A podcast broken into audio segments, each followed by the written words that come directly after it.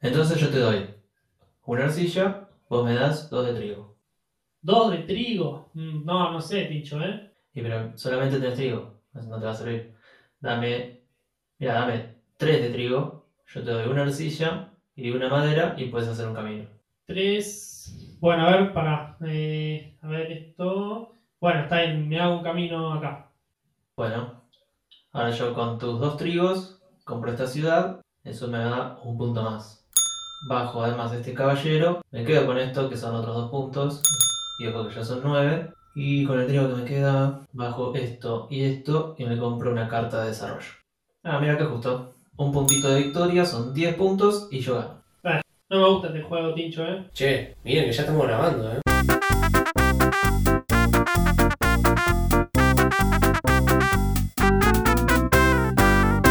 Bueno, el Roland Weas ahora es un podcast. ¿Por qué es un podcast?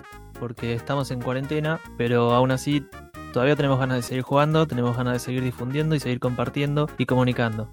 ¿Y qué es el Roland Weas? Es un club de juegos de mesa, juegos de rol y un montón de otras weas. Eh, acá les habla Martín y tengo conmigo a Junior. Nahue Junior acá.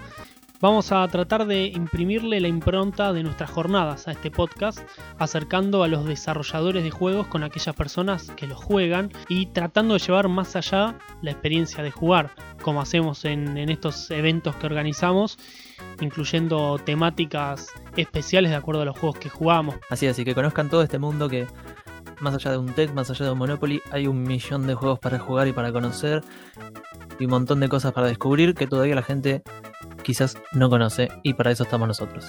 Y hablando de cuarentena, vamos a hablar del tema de hoy, que justamente es ese. ¿Cómo jugar en cuarentena? Eh, ¿Qué jugar en cuarentena? ¿Dónde jugar en cuarentena? Y, ¿por qué no, para qué jugar en cuarentena? Justamente estuvimos hablando, Tincho, sobre esto con un licenciado en psicología para que nos cuente un poquito más los efectos que tiene el aislamiento social y cómo puede ayudar jugar. Así que hablamos con Santiago Tonietti, que nos decía lo siguiente. Para mí la, cuarentena tiene, tiene efectos diversos, ¿no? Uno, al principio, tenemos una primera etapa de la cuarentena, que fue todo el, el, gran impacto, era mucha ansiedad, aparte, mucho miedo en las personas. Eh, y esto se mantuvo en, un, en algún punto, y en otro punto, bueno, entró a haber como una nueva normalidad, digamos, ¿no? Lo que sí se perdió eh, es la, es el tiempo, es el tiempo en cuanto a rutina, en cuanto a hábitos. Y era en todo esto podíamos preguntarnos cuál, cuál es el efecto de jugar, cómo es jugar en cuarentena. Y en ese sentido, o sea, con esta abolición del tiempo, co- como lo veníamos sintiendo, estar corriendo de un lado para otro, el juego siempre es una salida que nos permite conectarnos con, primero, con, una naturalidad que tenemos nosotros, ¿no? O sea, el juego es algo que nos conecta con cómo somos cuando no tenemos que ser nadie, digamos, ¿no?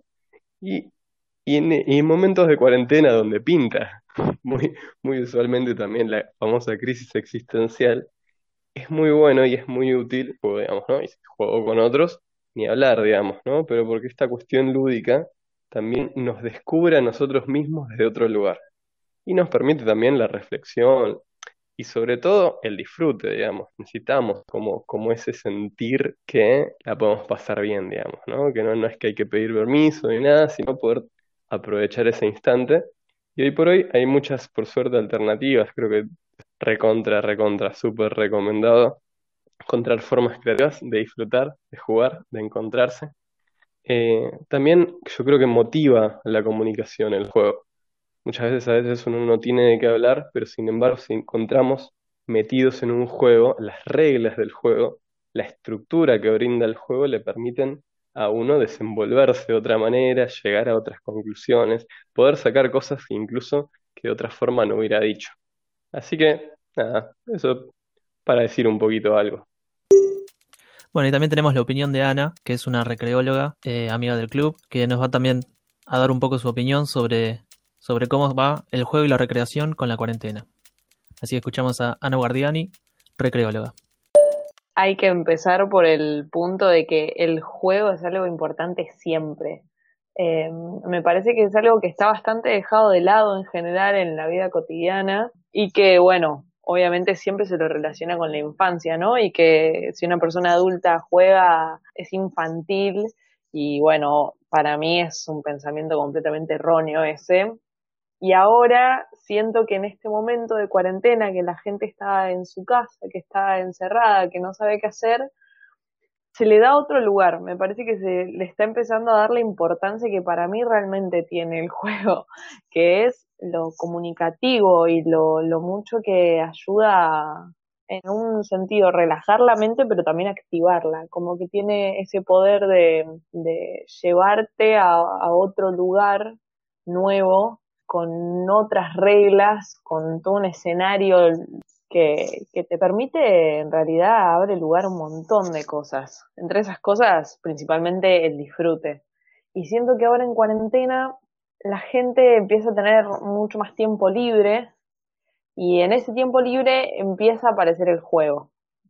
Como estás todo el día en tu casa, bueno, vamos a hacer algo para relajar, para conectar, para probar algo nuevo y ahí aparece el juego. Creo que es una herramienta muy potente de conexión que no se le da lugar en general en la vida cotidiana. No hay tiempo para el juego. Y ahora que hay tiempo libre, aparece.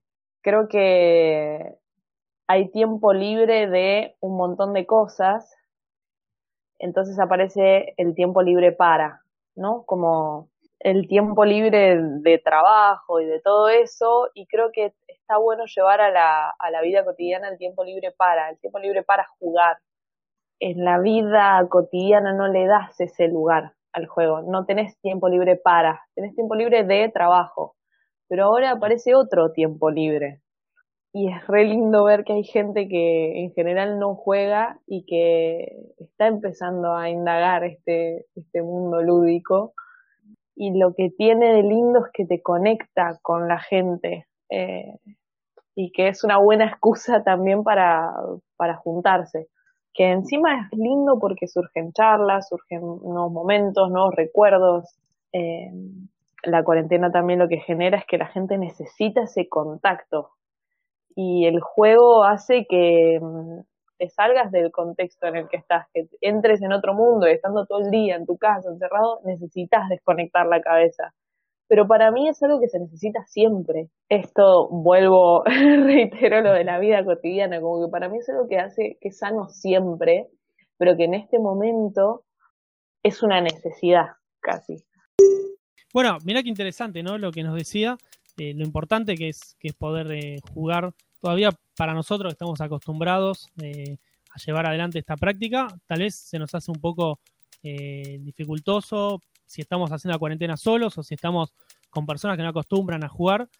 Pero en Roland West encontramos algunas alternativas para no tener que sentarte en una mesa para vivir la experiencia del juego de mesa.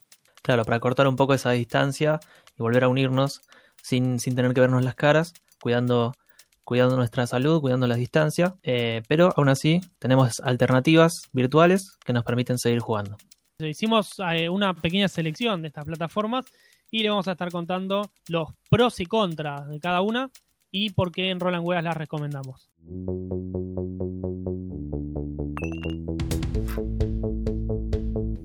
Vamos a arrancar con algunas plataformas virtuales, que son emuladores de mesas de juegos donde pueden conectarse uno desde cualquier parte del mundo, mandarle un link a un amigo, sumarlo a su mesa y jugar toda una variedad de juegos disponibles en cada una de las páginas. La primera que seleccionamos es Tabletopia, a la cual podemos acceder a través de un navegador en nuestra computadora o descargándonos una aplicación en el teléfono. Ambas versiones gratuitas, Tincho. Sí, pero además tiene una versión paga donde vamos a poder acceder a un montón más de contenido. Pero aún así la versión gratuita tiene muchas opciones, ¿no? Sí, incluso te permite tener dos juegos abiertos al mismo tiempo, porque como se va jugando por turnos, una partida se puede estar desarrollando y mientras puedes estar jugando otra. Bien jugador multitasking. Sí, así es. Y además tiene muchas, muchas opciones. Aún en la versión gratuita se pueden jugar juegos que figuran en la lista de juegos premium, pero que tienen una versión demo o limitada, un poco más limitada, para jugar sin pagar. Podemos tener acceso a juegos que quizás son premium para jugar de a 4 o 5 jugadores, pero que tenemos una versión para 2 jugadores que podemos acceder tranquilamente. Además, lo bueno de Tabletopia es que tiene más de 800 juegos en la lista y tiene de todo. Gran variedad. Esta lista se ve un poco reducida en la versión de mobile en donde solo hay 87 juegos disponibles. Y lo importante es que cada uno de estos juegos hay que descargárselos al teléfono. Así que a la hora de jugar hay que contar con un buen espacio de memoria. La versión mobile. ¿Qué hay de malo en la palabra móvil? Me dijiste que diga Tabletopia, que está hecho en inglés, y no te hubiera dicho Tabletopía. Entonces, como está mobile, tengo que decir mobile, no puedo decir móvil. Bueno, discusión para otro momento. Hablábamos de versión paga y hay que mencionar que tiene dos tipos de membresía.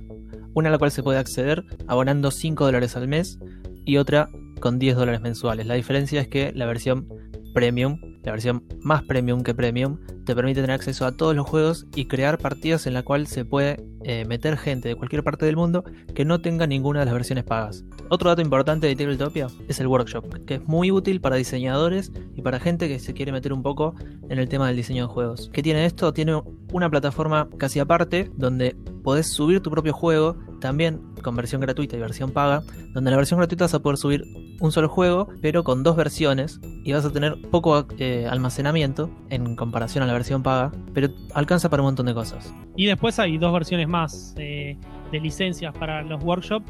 Una es de 10 dólares y la otra es de 20 dólares. Simplemente te extienden la cantidad de juegos que podés tener subidos y la cantidad de versiones.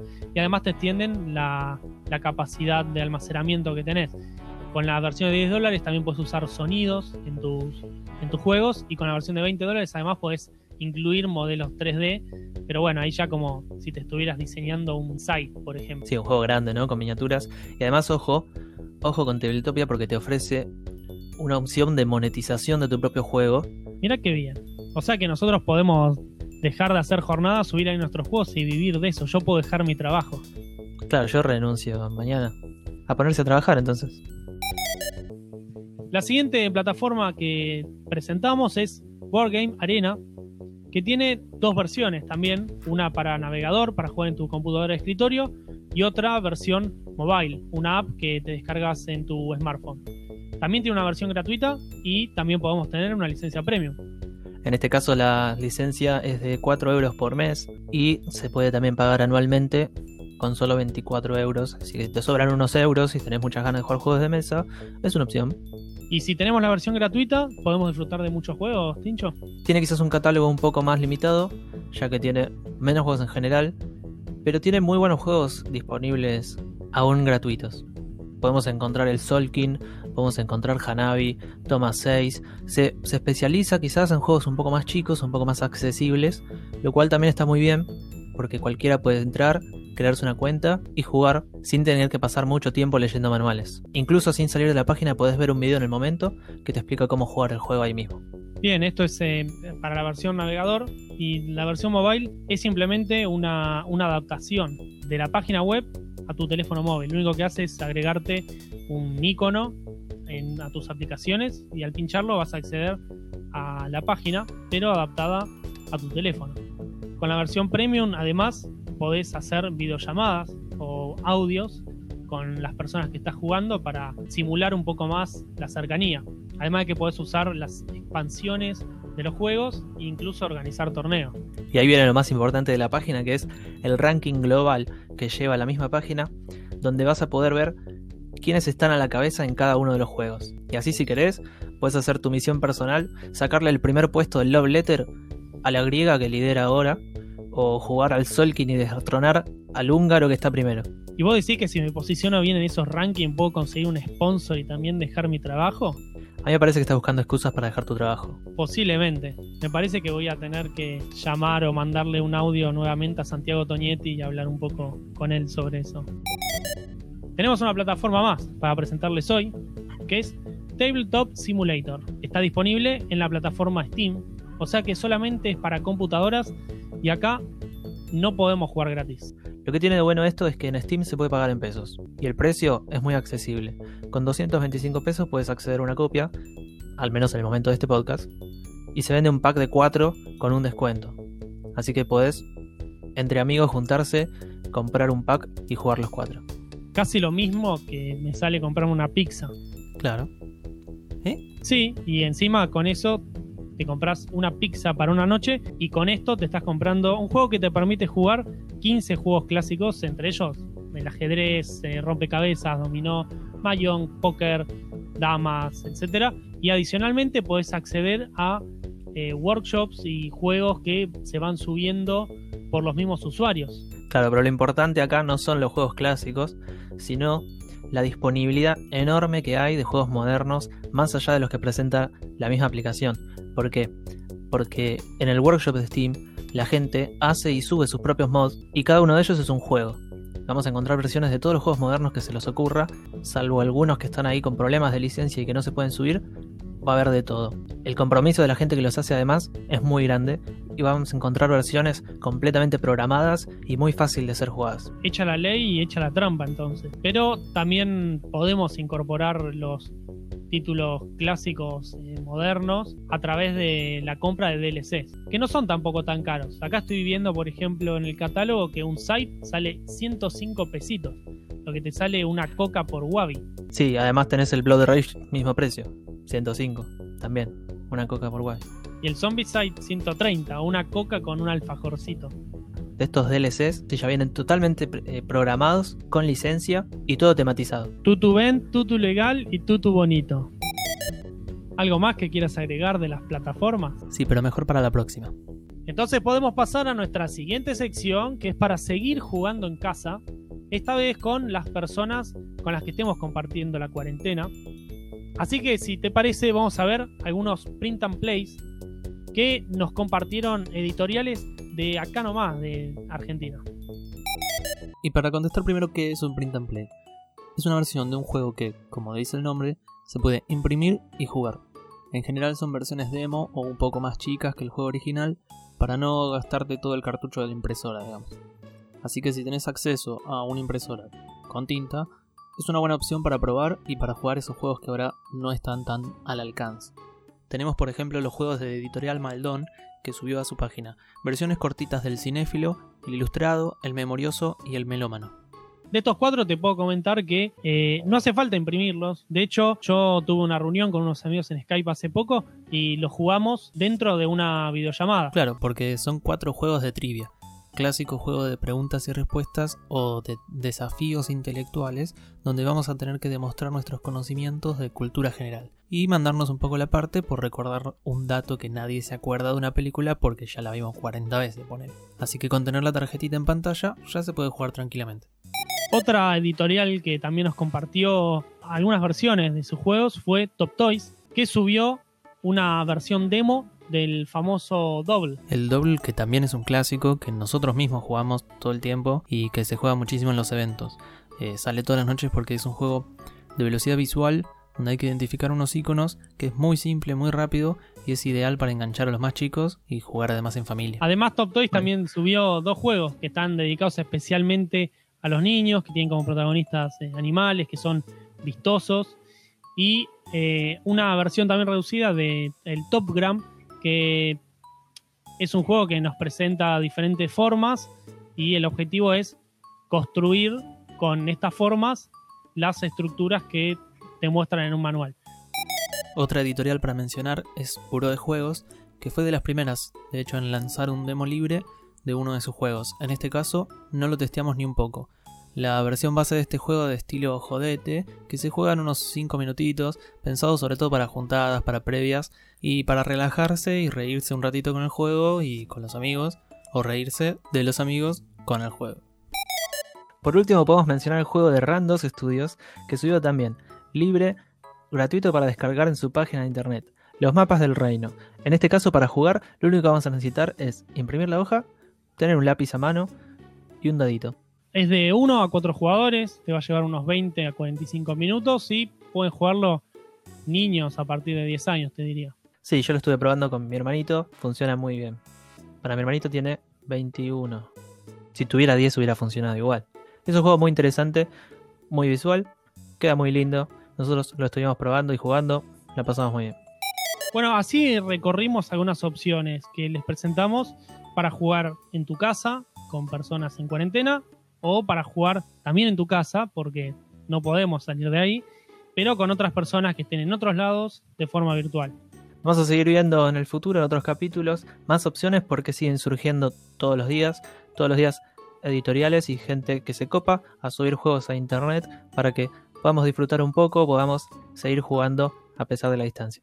No se preocupe por nombres, son links, porque los vamos a estar incluyendo acá en comentarios o pueden entrar a nuestro perfil de Instagram y allí van a poder verlo en historias destacadas. Y hablando de historias destacadas, una de nuestras historias destacadas de esta semana, ¿qué fue, Junior? La increíble final que vivimos del Mundial de Juegos de Mesa que organizamos en Roland Weas, un evento virtual que duró dos semanas, que pudieron vivir a través de nuestras historias de Instagram y nos mantuvo en vilo cada cruce, porque ahí chocaban todos los juegos de mesa que disfrutamos en, jornadas, en plataformas, en lo que sea. Y tuvimos una gran final que era entre dos clásicos clásicos que fue Catán y Carcassonne.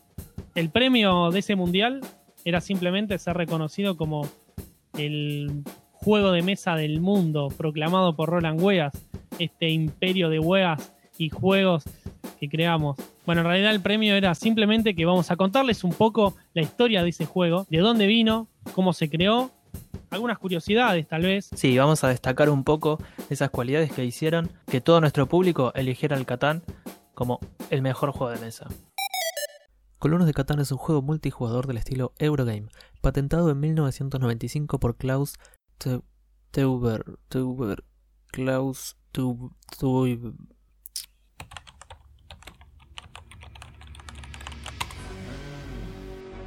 Colonos de Catán es un juego multijugador del estilo Eurogame, patentado en 1995 por Klaus Teuber.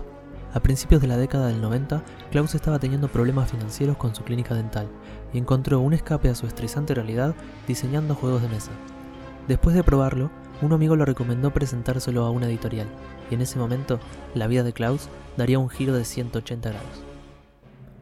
En su prototipo, Colonos de Catán era un juego gigante, había que navegar y descubrir un extenso territorio. De este primer prototipo terminaron saliendo tres juegos distintos que posteriormente serían publicados.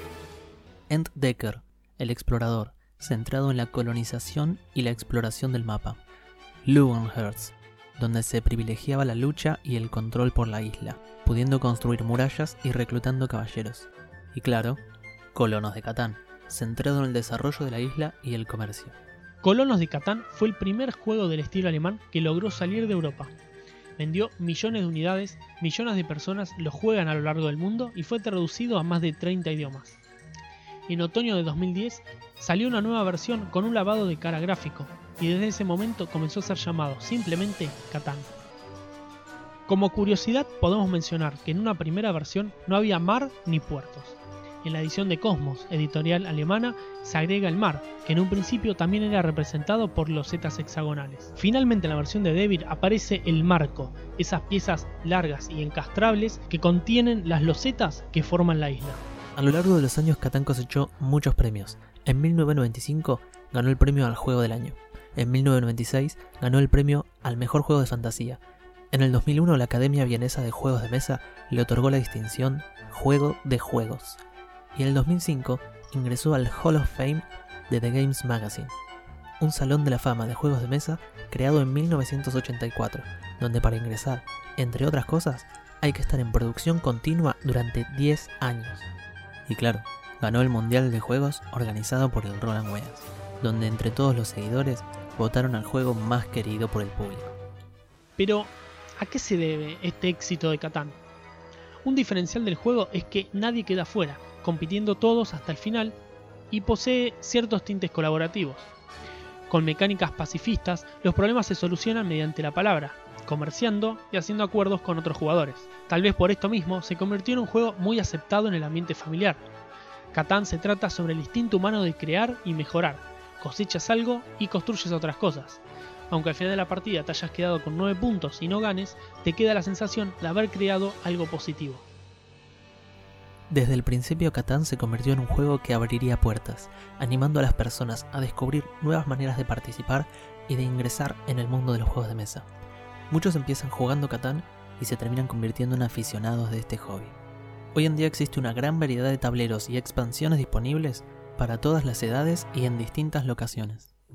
Y cada una le agrega algo nuevo al juego, incluyendo cambios de mundo, como el Catán de Game of Thrones, que nos pone a pelearnos por los recursos de Westeros mientras defendemos el muro del ataque de los salvajes. Incluso Catán extendió las fronteras de la mesa e ingresó en el mundo literario. En el 2003, la escritora alemana de ficción histórica Rebecca Gablé publicó una novela inspirada en la isla del juego. De allí surgiría otro board game, spin-off, tomando el nombre del protagonista de la historia, Kandamir, los primeros colonos. En este juego también hay que conseguir puntos de victoria recolectando recursos, pero a diferencia del clásico, en este se encarnan personajes que llegan a la isla tras un naufragio. Cada personaje tiene atributos y habilidades especiales que le permiten abrirse paso y progresar en la naturaleza. Podemos hablar de los defectos y las muchas virtudes que tiene Catán, pero lo cierto es que este es un juego de mesa clásico que no debería faltar en ninguna ludoteca. Los dados seguirán rodando por mucho tiempo más, agregando trueques, exploración y diversión al hermoso ritual que es sentarse alrededor de una mesa y vivir una aventura. Bueno, ya vimos un poco de lo que es y lo que fue el Colonos de Catán, hoy en día Catán. Y ahora una aclaración de la casa. Creo personalmente que el Catán está muy lejos de ser el mejor juego del mundo. Y acá, controversia. Porque si bien ganó, podemos poner entre signos de pregunta este evento que hicimos. Sabemos muy bien que más que nada fue un concurso de popularidad.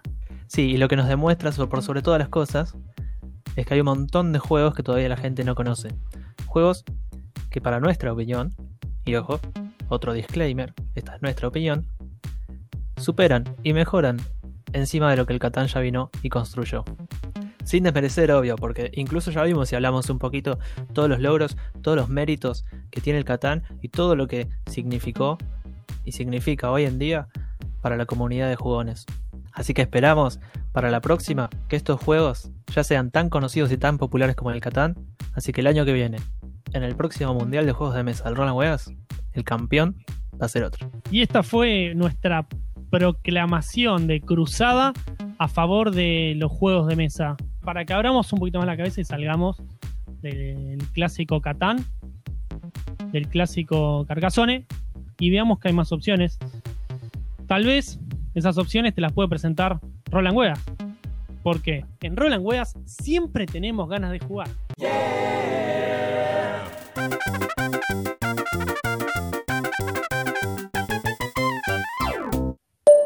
Sí, evidentemente eh, el señor Nahuel Jr. tiene un elevado grado de disconfort con su estado actual, social y laboral, pero evidentemente no es más que una proyección de unos problemas que van mucho más profundo, ¿no? Con, con Perdón, algunas perdón, perdón, faltas ¿qué- desde su ¿Qué están infancia. Eh, porque en el Roland Weas siempre tenemos ganas de jugar.